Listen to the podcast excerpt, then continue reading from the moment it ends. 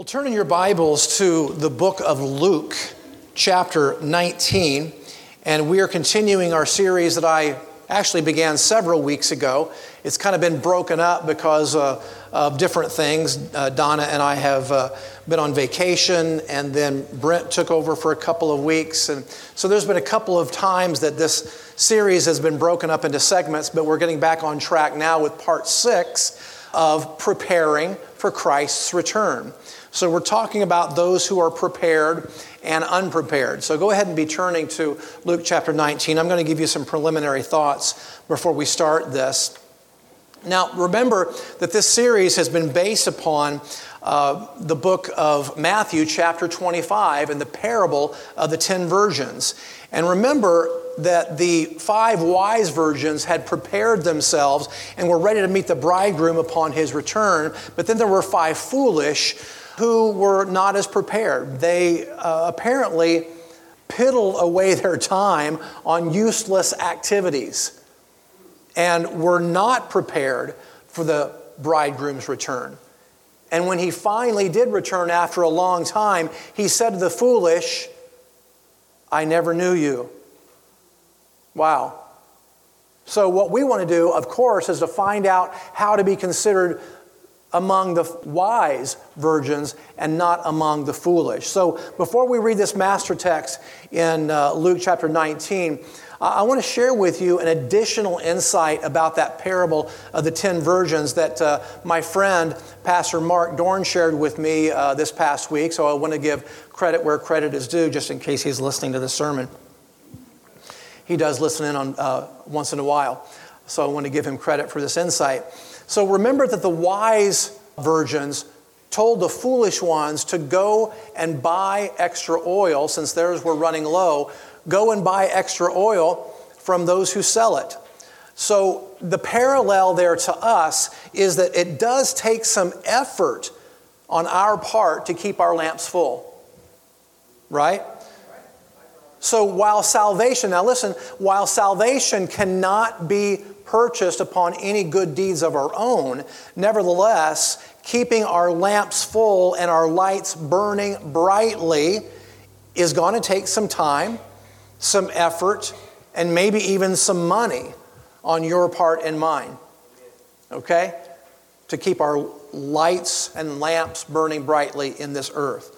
So, again, our master text today is out of Luke 19, and it's a very similar passage to what we've read in the past. So if you're already there, we're going to read the first 10 verses. Stand with me, and let's honor the reading of God's holy word. And it says this: Jesus entered Jericho and was passing through. A man was there by the name of Zacchaeus. He was a chief tax collector and was wealthy. He wanted to see who Jesus was, but being a short man, he could not because of the crowd. So he ran ahead and climbed a sycamore fig tree to see him, since Jesus was coming that way. When Jesus reached the spot, he looked up and said to him, "Zacchaeus, come down immediately. I must stay at your house today." So he came down at once and welcomed him gladly. All the people saw this and began to mutter, "He has gone to be the guest of a sinner."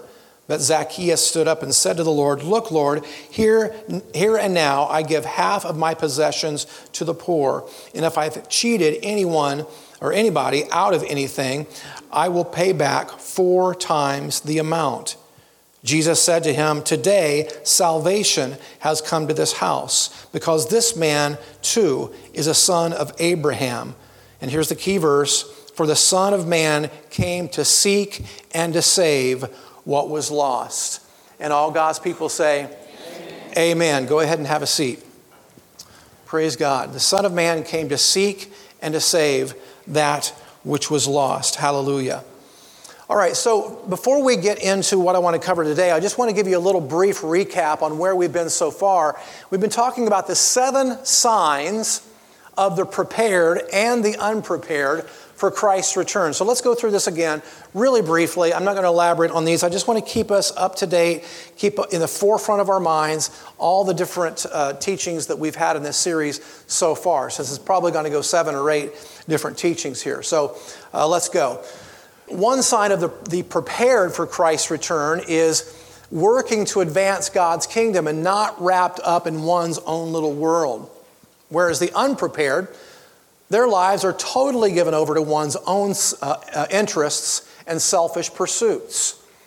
A sign of the prepared for Christ's return is that their affections are set on heaven, whereas the unprepared, their affections are set on the things of this world. The prepared are committed to public worship and don't feel like it's just an optional thing that they do when the weather's favorable or they don't have anything else better to do. No, they're committed to public worship, whereas the unprepared, they have a low priority on church attendance. The prepared are lovers of God's word. They love God's word, whereas the unprepared have little or no time given to the Bible. The prepared seek to constantly express the love and grace of God. They try to walk in love, which is one of the greatest commandments. Whereas the unprepared, they're more concerned about justice and personal rights. And then today we're going to be talking about this. The prepared are concerned about the lost and are seeking ways to reach them. Whereas the unprepared, not so much. Not much attention given to reaching the lost. So that's our topic today. As we get into that, I want to quote Ray Comfort, who said this, "Do you like roller coasters? Some Christians want to try bungee jumping or skydiving. Isn't it strange? We are prepared to risk our lives for the love of fear, and yet we are willing to let a sinner go to hell for the fear of giving out a tract." Hello. That kind of is like a little smack between the eyes, isn't it? A very necessary one, I think. So then one sign of someone who is unprepared for Christ's return is that they have little, if any, concern about saving others from destruction, and no compunction, no inspiration at all, no motivation to share the gospel with people. So let me lay out what I want to accomplish today, what I want you to get out of this teaching. So first, I'm going to give you 5 reasons why people feel uncomfortable sharing their faith, and then we're going to have a little bit of commentary on that. And I'm going to give you at least one bad theological belief along those lines. Next, I'm going to give you what God expects of you and me along these lines where sharing the gospel is concerned. And then lastly, I'm going to offer some ways to help you to share your faith in ways that are maybe not so scary. Okay, would that be all right? All right. So, but first, let's establish the fact that God has called you to a ministry. There's not a single person in this room right now that God has not called to a ministry. And we find out what that ministry is in 2 Corinthians chapter 5. I'm going to give you 3 verses out of that chapter there. Verse 11 says this, "Therefore, since we know what it means to fear the Lord, we persuade men," and by implication, women. We persuade men and women about the gospel. Verse 19 says, "And he has committed to us the ministry of reconciliation." What's that mean? Reconciliation between God and man. That's our ministry. He has committed to you and to me the ministry of reconciliation between God and man. And then verse 20 goes on to say, and I think this is an amazing statement, by the way, "Therefore we are ambassadors for Christ, as though God were making his appeal through us." In other words, God is making an appeal to the world. God is making an appeal to those who are apart from him, and he's making that appeal through you and me. I think that's an amazing statement. Why God would entrust feeble, imperfect mankind with such a grand plan. But yet, that's the God we serve. Praise the Lord. So, with that said then, let's jump into the 5 reasons why Western Christians, anyway, don't share their faith more readily. So first is, and this is all in your notes, by the way, the first one is fear of ridicule. People just don't want to be seen as wacky or wacko, whatever. They don't want to be ridiculed. They don't want to be made fun of. Well, you know, that's a very mild form of persecution. Folks, people in other countries, when they share their faith, they get thrown in prison or worse. And so a little fear of ridicule, we need to get thicker skin, I think, sometimes, don't we?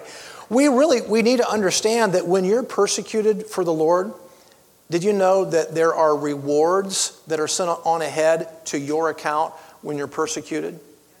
There is a special level of reward for those who are persecuted. So don't be afraid to share your faith. The second reason is that people don't feel knowledgeable enough. And I'm going to discuss this here more in a second, but the more you learn, the more comfortable that you should be getting with sharing your faith. And I'm going to give you a way here in a minute that even if you're brand new to the faith and you don't know much about the Bible yet, there are things that you can share that can be compelling to people. I'll get to that here in a moment. The third one is just simply spiritual laziness. And yes, I will address that as we get into this teaching further. Spiritual laziness. Fourthly is shame. If you're not living right, if you're not pursuing the Lord with all of your heart and you're falling back into some of your old ways, now that you're in the Lord, now that you're walking with Him, some of the things that you used to do, you can't do anymore without feeling conviction in your heart. The Lord won't let you get away with that. You start falling back into some of your old ways. You never would have thought about that before, maybe. And you start delving back into some of those things. Now you have a conviction on your heart. The Lord convicts you about that. And if you're not careful, it can morph into shame. If you don't deal with it appropriately and repent appropriately, it can morph into shame. And shame will kill your progress as a believer, especially in sharing your faith, because you don't feel like you're qualified to share your faith because you haven't been acting right. Okay? So shame is another reason why people don't share their faith. And the last one is bad theology. People just have some wrong beliefs about certain things, and we're going to address that right now.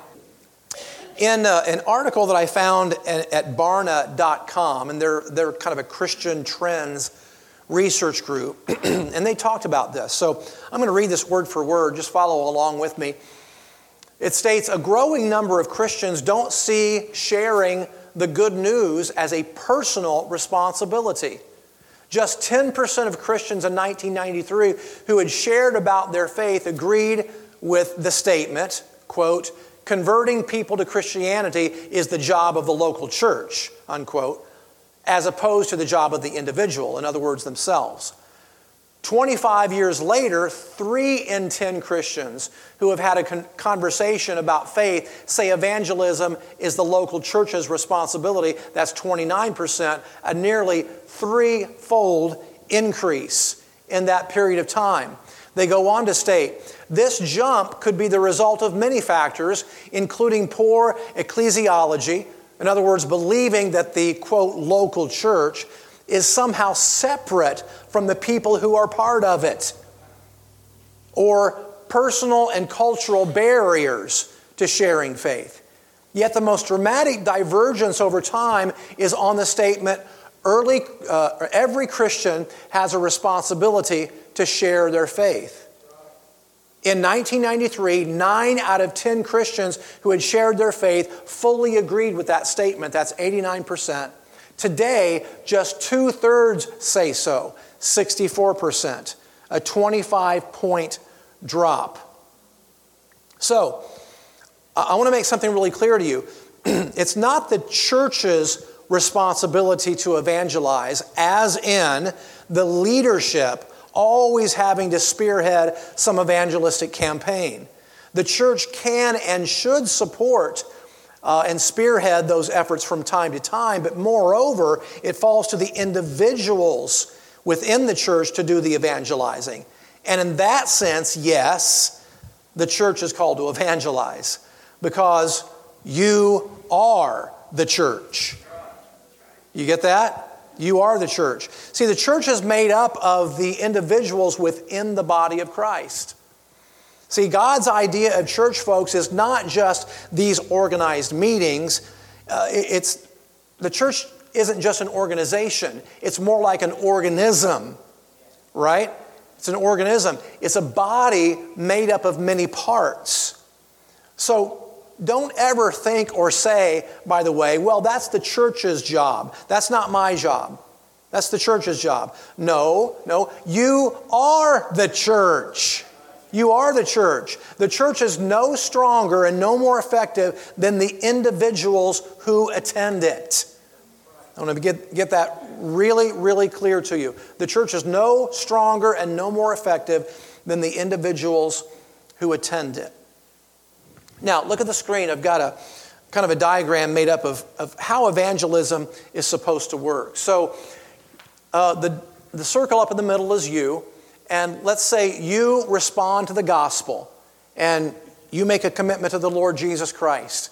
And then you might share your experience with a few other people, maybe a lot of other people, and some people might then respond to the gospel themselves.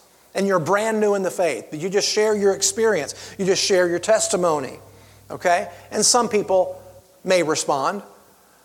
But then, as you grow in the Lord, you read, you listen, you study, and you grow. And as a result of that spiritual growth, well, you start sharing your faith with a lot of other people, and a lot more people respond. And as those people respond to the gospel and they begin to grow, they share their faith with a lot of other people, and a lot of other people come to faith as well. So it's sort of like those multi-level businesses, those pyramid schemes that's, if you've ever been to one of those, and I have, because I think that's a legitimate way to make money. It's just the problem is that you have a few people that are very motivated to work their business, and then you've got a bunch of other people under you that are not as motivated, and it doesn't end up working out very well when you only have a handful of people that are working the business. But that pyramid that they show you in those multi-level, like Amway as an example, those pyramids that they show you are based upon this model right here. They got it from the Bible.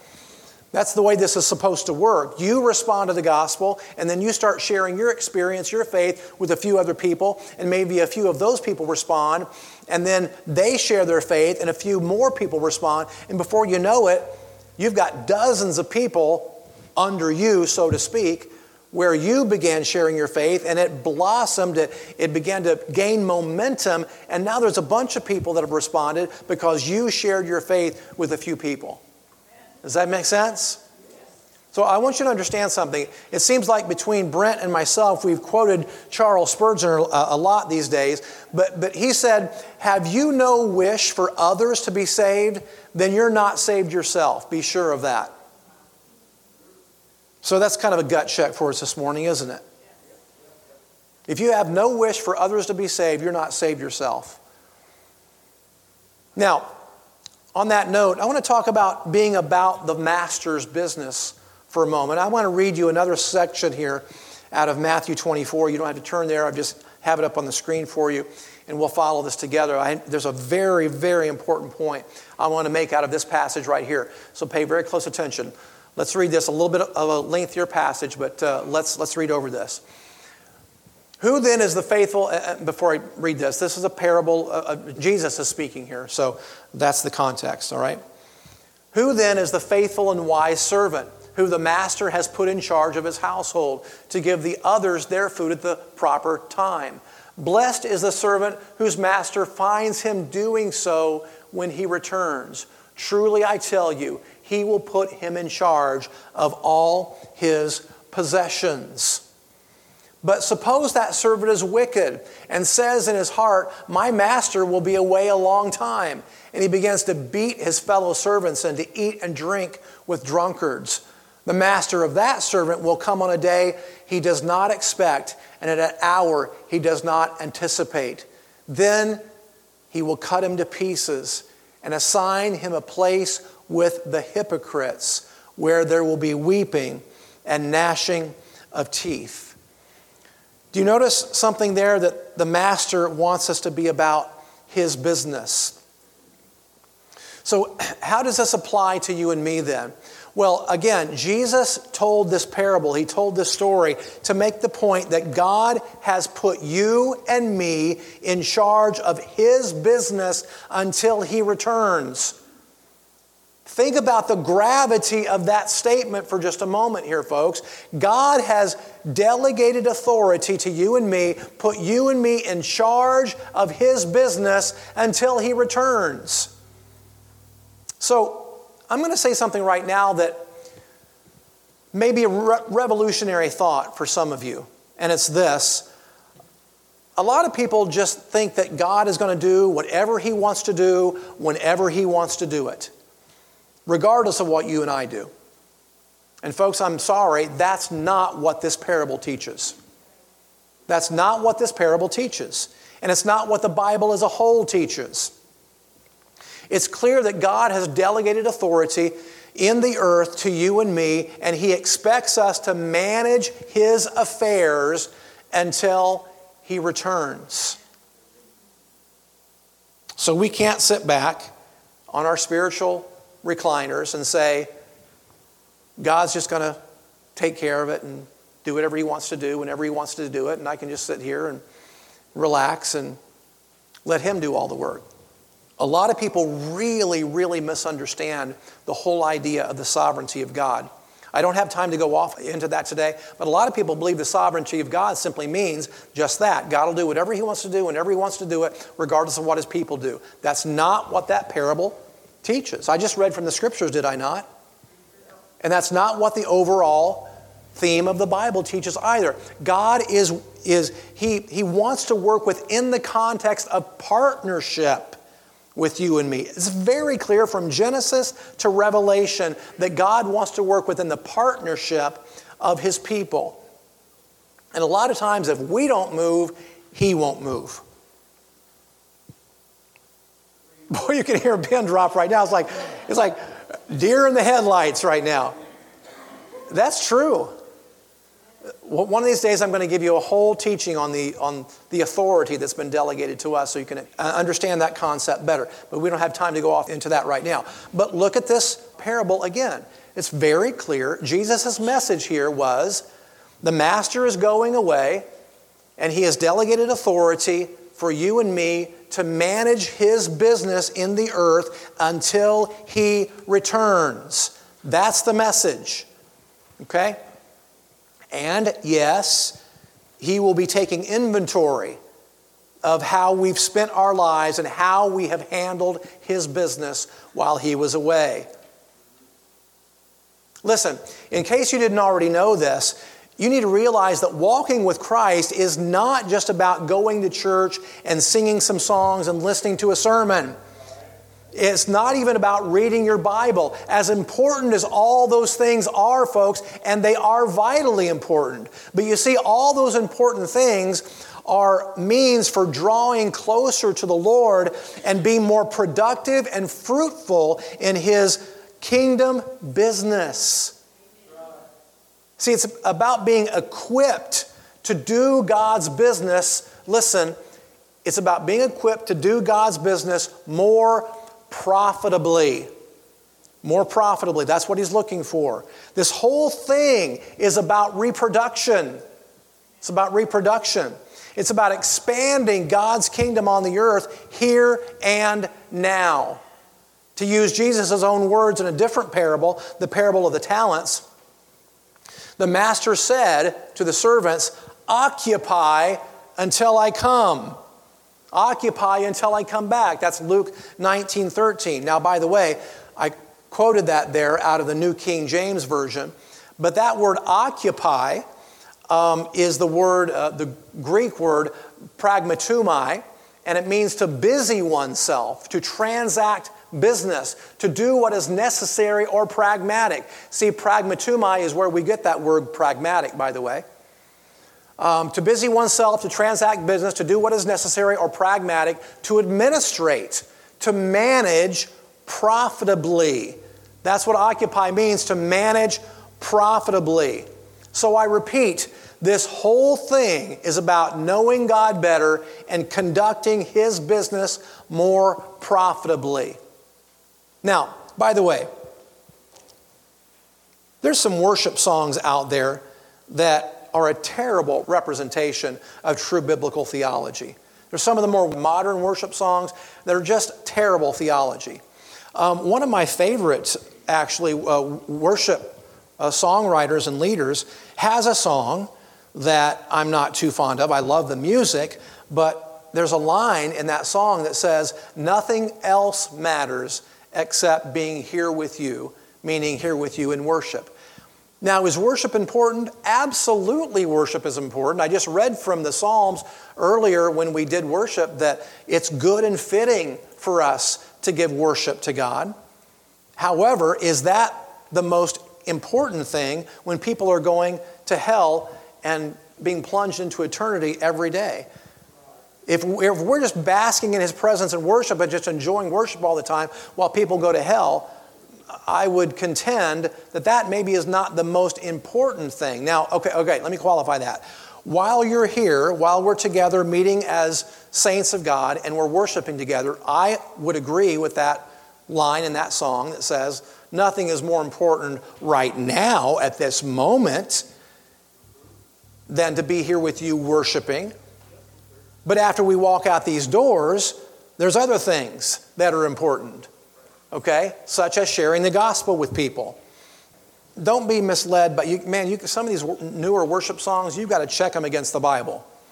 And that's why, there's certain worship songs I just won't sing. If some of you come to me and you said, this is a great worship song, we ought to sing it, and I will analyze the lyrics very, very closely. If they're not precisely theologically accurate, I will either do one of two things. If it's just like one line or one word, I'll change it. I'll just do a little rewriting, or I'll ditch the song completely. So just because it has a beautiful melody, if the words don't line up with this right here, folks, it's not a good song.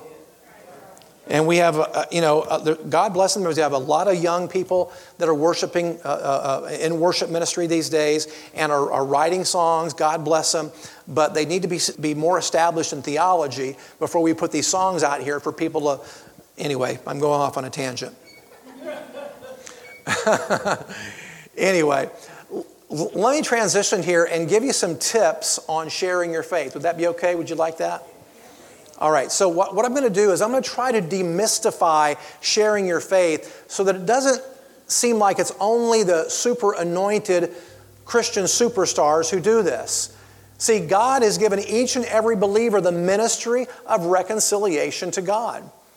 And so therefore, it's a basic expectation of the Christ follower, and as such, anyone can do it. Anyone can do it. But the way you do it doesn't have to look like the way I do it, because we are uniquely gifted of God. So here's just a few brief suggestions for you that might help you along those lines. The first one is this. Share your own personal testimony. If you're brand new in the faith and you don't know the Bible yet, just share your experience. Here's what happened to me. Here's how I came to faith. Here's my journey. And just sharing your experience and your journey will speak to people. It will. It will speak to people.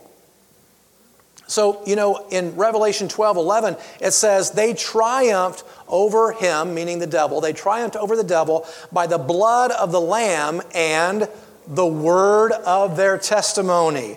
Exactly. So the word of our testimony is a very powerful evangelistic tool. See, look, nobody can argue with your experience. They might be able to argue with your theological points, but they can't argue with what happened to you personally. Okay? So your testimony is very, very powerful. And if you're new to the faith and you're sharing the gospel with somebody, you're sharing your experience, and they start asking you questions, you can just say, I'm really new to the faith. I'm really new to my Bible. I don't know the answer to that question right now, but I promise you, I'm going to go study it out and find out and come back with an answer for you. That's okay. It's okay for you to admit that you don't know something yet. But the power of just your testimony is a really, really powerful evangelistic tool. All right? Second point, allow it to flow naturally through the course of a comfortable conversation. You know, I just admit I'm not the kind of guy that really just enjoys going out on the street and confronting strangers. I mean, I have done that before, and sometimes it's been productive. But I find, at least for me personally, developing friendships, or at least friendly acquaintances with people who don't know the Lord, and then inserting some things in the conversation and then allowing the conversation to develop from there is a super comfortable way for me to just share the gospel with people and have a listening ear. If you're having lunch with somebody or something, or coffee, you, especially if you're out in public at a restaurant, you've got a captive audience right there. And not many people, when they're in a public place, are going to give you what for when you're, sitting at a coffee shop or a restaurant or whatever. They'll at least be polite. Most people, anyway, will at least be polite enough to listen to you and have a intelligent conversation with you. All right, so just let it flow now. I mean, listen, you don't have to go in with guns blazing. You can just, let the conversation flow naturally. Talk about the weather, talk about sports or whatever it is that you have a common interest in, and then let it develop. Look for the opportunity. If you're looking for the opportunity, there will be something that arises in the conversation that, oh, that's my cue. And then you can subtly redirect the conversation on spiritual things. And sometimes it doesn't have to be a long, protracted conversation. Sometimes it can just be an insertion of a comment that makes them think. And you're planting seeds. That's okay too, planting seeds. The scriptures tell us that some plant, some water, and some reap the harvest. So if all you're doing is just planting seeds, that's good. Then later on, you can water someone else's seed. Then later on, you reap the harvest when you get to lead somebody to Christ. When Ryan and Dawn came to faith just recently, I could already tell seeds had been planted in their lives and somebody else watered. And then I just watered it just a little bit more and boom, there was a harvest, right? So I didn't really work that hard because they were already kind of ready, praise God. So that's what you're going to find as well. Sometimes it seems like you're plowing up new ground. It's like, wow, this is like really, really tough sledding with this person. Well, you're planting seeds, okay? Then at other times, you may have a conversation where the person's a little bit more resistant, but maybe not as bad as the person that you planted seeds with, and you're just watering at that point. And there's other times where it's like somebody just really becomes very interested in the things of God, and maybe your conversation will touch something in their hearts, and they'll begin to weep, and that they really are drawn to the things of God. And well, what's happening there is you're reaping the harvest of somebody else's work, okay? Because the Lord's already been dealing with them. Praise God. All right, let's go to the third one. Learn from your blunders. Now, if you have enough of these conversations, you're going to have somebody say something that stumps you. And folks, listen, that's okay. Don't try to act like you know everything if you don't. Just say, I don't know the answer to that question. Say, that's a really good question, and I haven't thought of that before. And I don't know the answer to that question, but I promise you I'm going to go study that out, and the next time that we talk, I'm going to have an answer for you. And people respect that. If you try to skirt around the issue and act like you know, and they'll pick up on that. If you give them some dumb answer, they can pick up that you're just trying to snow them because you don't know. Just be honest. I don't know, but I'll find out for you. Okay? And then do that. Go study it out and make sure you're prepared the next time for that particular objection or question. All right? The next one is social media. Social media is a great place to share short segments of the gospel with people, with a little meme or a little story, whatever. That's a great place to share the gospel. And then, here's a very important one right here. Never, never, never, never be argumentative. Don't share the gospel in an argumentative, inflammatory kind of way. Don't let other people's inflammatory remarks cause you to respond in a likewise inflammatory way, because they need to see the love of Christ in your life. In 1 Peter 3:15, it says this, always be prepared to give an answer to those who ask you to give a reason for the hope that you have, but do this with gentleness and respect. Gentleness and respect. Very important principle right there. And then also, this one I'm going to elaborate on a little bit. You will be required at times to be bold in certain situations, and that will come as you get more confident. Now, when I first started sharing my faith, I wasn't super confident in doing so, but the more that I learned, the more I applied myself to learning, and not just in the Bible, but with other books that complement the Bible, and Lee Strobel's work. There's lots of different authors out there that can help you to address some of these different objections that people come up with. As I applied myself to read and learn and study, guess what? Opportunity favors the prepared. I'm going to say that again. Opportunity favors the prepared. So the more prepared I got, the more opportunities I got, and the more bold that I got. So let me share with you the most recent experience where I had sharing my faith. I was in the barber shop. I get my hair cut at a little barber shop down in Edinburgh. And that particular barber, since it's very close to Atterbury, he gets all the soldiers that come in from Atterbury. That's where all of them get their hair cut. So I was sitting in one of the chairs waiting for my turn, and there was a soldier in the chair with a full beard.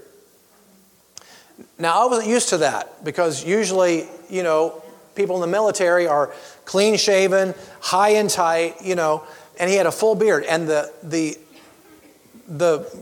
barber asked him, so they're letting you keep a full beard in the military? And he said, yeah, it's a religious exemption. And when I heard that, I had to jump on that. I said, really, what religion are you? And no lie, he said, I'm a pagan. And at first I busted out laughing because I thought he was joking. And then I realized, oh, he's not joking. And so he literally adheres to this polytheistic philosophy where there's all kinds of different gods. He believes in Thor as a legitimate god.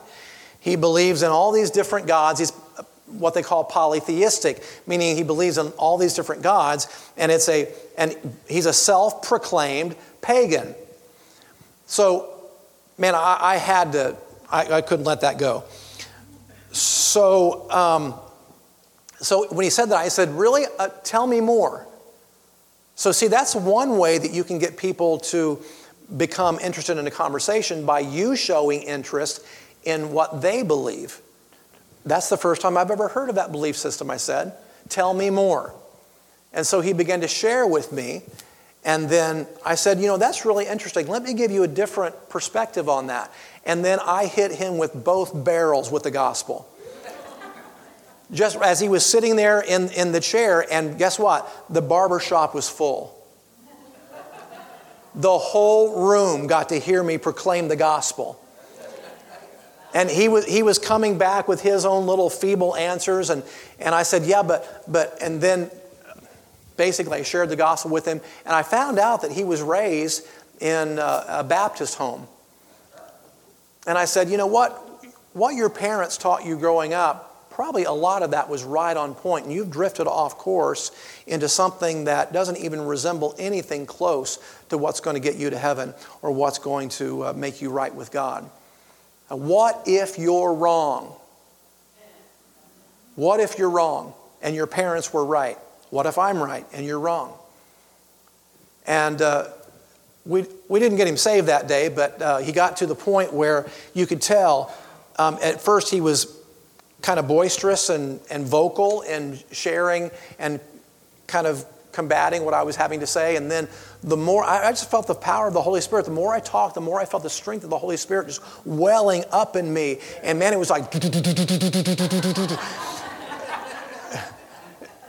And it got to the point where he was just kind of taken aback and was just sitting there just taking it all in. And he said, you've really given me something to think about.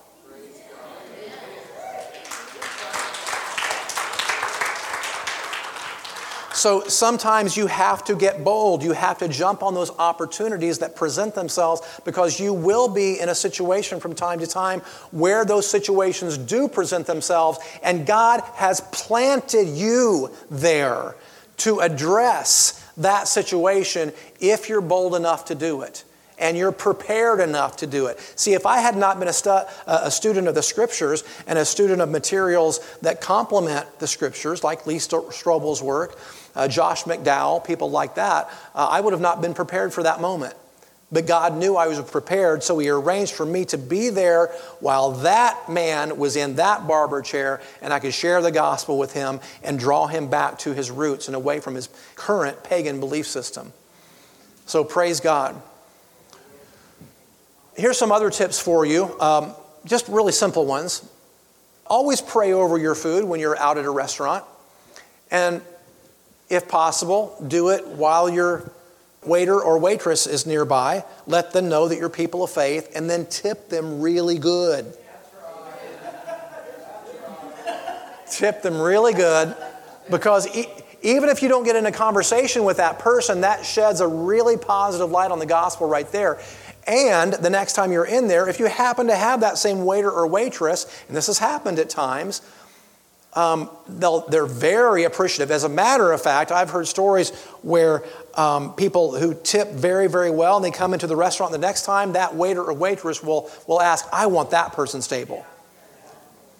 And then now you have a platform to share the gospel with people, because guess what? A lot of people don't correlate money with the effectiveness of the gospel, but guess what? Money talks. It does. You know, you lay down a 40% tip, and that gets people's attention. And now you have a platform by which to share the gospel with them. And come with a tract. Lay a tract down. Even if you're shy, if you tip really good and you lay a tract down, and I've got a couple of these up here. We've got both of these back in our resource room where the coat hangers are. This is on a table back there. We have, and these are both generated from right here, Blessed Life Fellowship. This one is, "You were born with a purpose." It's really short. It's a very brief presentation of the gospel. Take some of those. We can always make more if we run out. This one is called "Lose Your Religion." Okay, "Lose Your Religion." And it talks about a relationship with Jesus Christ. It is not necessarily a rigid religion in the sense that a lot of people think of that term. Okay, so it's an opportunity for you to share the gospel with people, even if you don't get in a conversation with them. Okay, so these are back there. Feel free to take some of those. If we run out, we'll order more, no problem. Other tips for you. Look for signs that God might be dealing with a person. And again, if you're paying attention, you can pick up through the Spirit on how God might be dealing with a person, and then take that opportunity to ask to pray for them or to share something that might be meaningful to him or her. Another experience that I had is that my family and I, our custom is after church, we will gather up our family, Hannah and Noah and their family, and Donna and myself and Drew, and we'll go out to our restaurant, and we'll have lunch together, and then go back to the house and hang out. That's kind of our family Sabbath, if you will. So we were at a Cracker Barrel, very busy, very packed, and the waitress that called on us, she just had a look to her, and it just must have been the Holy Spirit that helped me to pick up on this. She had a look to her like life has smacked her around for a long time. And so I just began, and just compassion began to well up in me. And I said when she came to the table, I said, "You know what, I'm picking up on, I just believe the Lord has showed me that you've had a really tough time, haven't you?" And she stopped for a minute and she went, "Yes, I have." And I just began sharing with her. I said, "You know, the Lord loves you, and He has good things in mind for you." And I just began to share with her, and tears began to well up in her eyes. I said, "Can I pray for you?" This is right in the middle of Cracker Barrel's dining room, and we stood up with everybody else around. I began to pray for her and minister to her right there in the middle of Cracker Barrel with her crying. So it's amazing what God can do if you just pick up on little cues that the Holy Spirit gives you. And if you ask Him, He will allow you to discern certain things about certain people where He wants you to minister to them. This won't be every single person. Even Jesus didn't minister to every single person, but He ministered to those that the Father showed Him. And the Holy Spirit will do the same thing to you. He will allow you to minister to those and pick up and discern those who are ready to have the implanted word into their hearts. And when you come along, bam, they're ready, and it makes a big impact. Even if you may not get a sinner's prayer or something that day, you have planted and watered what God is doing in their lives right now. And who knows what impact that's going to have down the road. Somebody else will get to reap the harvest of leading them to Christ at some point. Isn't that wonderful? Praise God. Now, I want to give you a caution here, because there's some wacky sayings out there that have nothing to do with the gospel. And here's one right here. Don't fall for this possibly misleading axiom. And you probably all heard this. Share the gospel, and if necessary, use words. Who's heard that? Okay, several of you. Okay, don't fall for that. Now, I'm going to elaborate on this. See, if you don't guide people to the truth using words, they'll fall for all kinds of wacky notions on their own. And Satan will make sure of that, by the way. Now, I kind of understand what this is saying, because the gospel must always be accompanied by a lifestyle that honors Christ. Yes, that's what this is saying. But the presentation of the gospel requires words. Requires words accompanied by the lifestyle that honors Christ. Jesus went around doing good and preaching the gospel. Paul was a very intelligent, articulate man who reasoned with people. He spoke to them. So it wasn't just look at my lifestyle, it's listen to my words. Listen to the presentation of the gospel of Jesus Christ. Paul was an opportunist, by the way. Can I say that about Paul? You know, he went into one city that was a pagan, idol-worshiping city, and he was going down the road looking at all these statues of all these different gods and these plaques. And they had one that said, "To an unknown God." And he went, that's my opportunity. So he said, let me tell you about this unknown God that you have this statue or plaque or whatever it was. And then he began to minister to them the gospel of Jesus Christ. He began to minister to them that God, Jehovah, is the creator of the universe. So he jumped on that. He saw the opportunity. He jumped at it. And that's the kind of attitude we need to have. We need to be looking for opportunities and then jump on them when they present themselves. All right, I'm almost done here.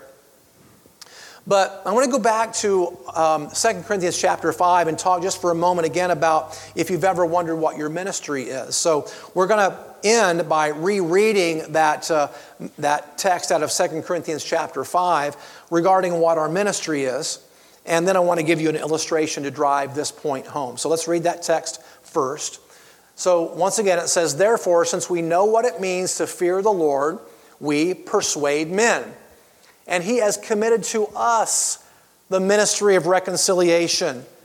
Therefore, we are ambassadors for Christ, as though God were making His appeal through us." What an amazing thought. All right, so I'm going to give you an illustration. I need some volunteers from the audience. Lillian Samaro, if you would come up here since you're close. And Matt, you come up here too if you would, since you're close. That's what you get for sitting near to the front row. Glutton for punishment. So all you two have to do is just stand there. Matt, I'd like for you to stand right there. And so, yeah, just stand up on the platform there. So let's say Matt is a person who is serving the Lord, and he's actively involved in evangelism. We down here, us three down here, we're in the quicksand, the mire of sin. We're steeped in sin. We're sinners that are apart from God's grace. We're sinking in the quicksand. Okay? But Matt reaches out to one of us and he shares the gospel and he pulls one of us up to where he is, and now we're out of the quicksand, and now he's led a sinner to salvation and saved us from the doom that would have surely occurred had Matt not shared the gospel and pulled me up out of the miry clay, as the Bible says, or the quicksand. Okay? But then let's say after I'm saved, I'm like, oh, hallelujah, praise God. And we're singing our little happy, clappy worship songs, and I forget all about those two.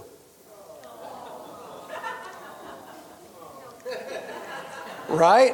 And they're still sinking in the miry clay. They're still sinking in the quicksand of sin. But I'm over here enjoying my new life in Christ. And I'm enjoying my worship. And I'm enjoying all the things that, you know, that life has to offer. And life in Christ has to offer. And they're over there sinking in the quicksand. I forget all about them. I've been saved. I got helped by somebody. But I'm not willing to reciprocate to go down and help those two. Do you see the point that I'm making? Okay, thanks, guys. That's all I needed. All right, so let me tie this into the Thanksgiving holiday since we just celebrated that. You know, at some point, somebody probably reached out to you and shared the gospel with you, or at least invited you to church or something. Am I right? So you were grafted into God's family through the efforts of other people, correct? And we need to now pay it forward, as the saying goes. We need to pay it forward and allow God to work through us now in order to reach other people who are in the sinking sand as well. And doing so, folks, is an expression of gratitude. Gratitude, because you too were once lost, but now you're found. See, it would be the ultimate expression of ingratitude to not be involved in God's search and rescue mission of other people. Amen. See, not everyone will respond positively, of course, when you begin sharing your faith. We know that. Not everyone's going to respond positively. As a matter of fact, at times you might get persecuted. The Bible says that all who desire to live godly will be persecuted at times. You got real excited about that, didn't you? Not everyone's going to respond positively, but as amazing as it seems, God is still making His appeal to the rest of the world through you and through me. Isn't that an amazing thought? That He would entrust us, we imperfect people, to the ministry of reconciliation. Praise God. Donna, did you have anything? Go ahead and come on up and get ready to play. Did you have anything to add? Just a little thing to add was that you were saying that people don't normally equate Christianity to money, but yes, they do. I've heard terrible stories about Sundays. Servers don't like to work on Sunday because Christians are terrible tippers. So I have heard that it is equate. They equate us to small tippers. So we want to give a different example of the gospel. We want to be very, very generous on that day. So. Amen. Amen.